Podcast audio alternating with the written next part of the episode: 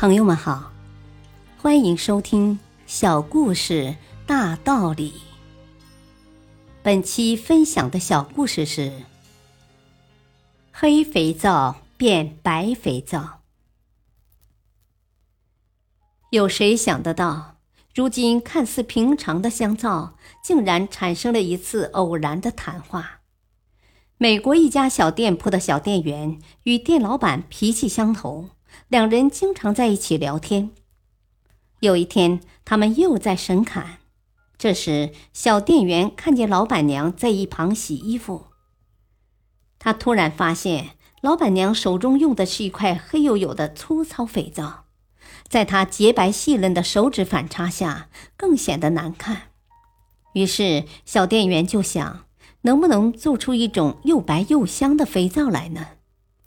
他把这个想法跟老板说了，老板也很同意，他们俩萌发了创业的念头。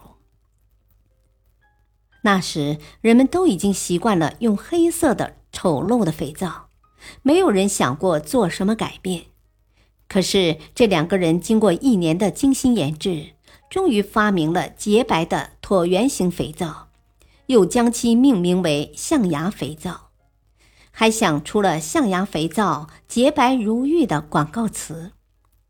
后来，他们创办了一家专门生产肥皂的公司，并在多年努力之后，公司的产品不仅有多种多样的肥皂，还包括种类齐全的日用化妆品。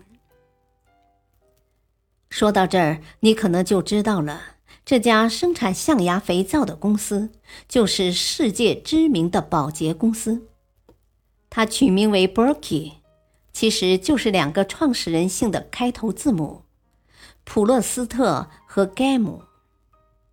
当企业都习惯了生产黑肥皂时，当别人都习惯了使用黑肥皂时，却只有普洛斯特和盖姆两个人产生了与众不同的想法。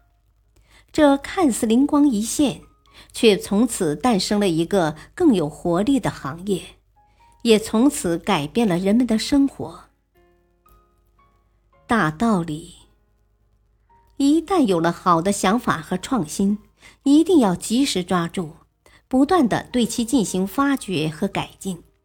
那么，也许有一天，思想上的一个小小火花，就会照亮你今后的人生。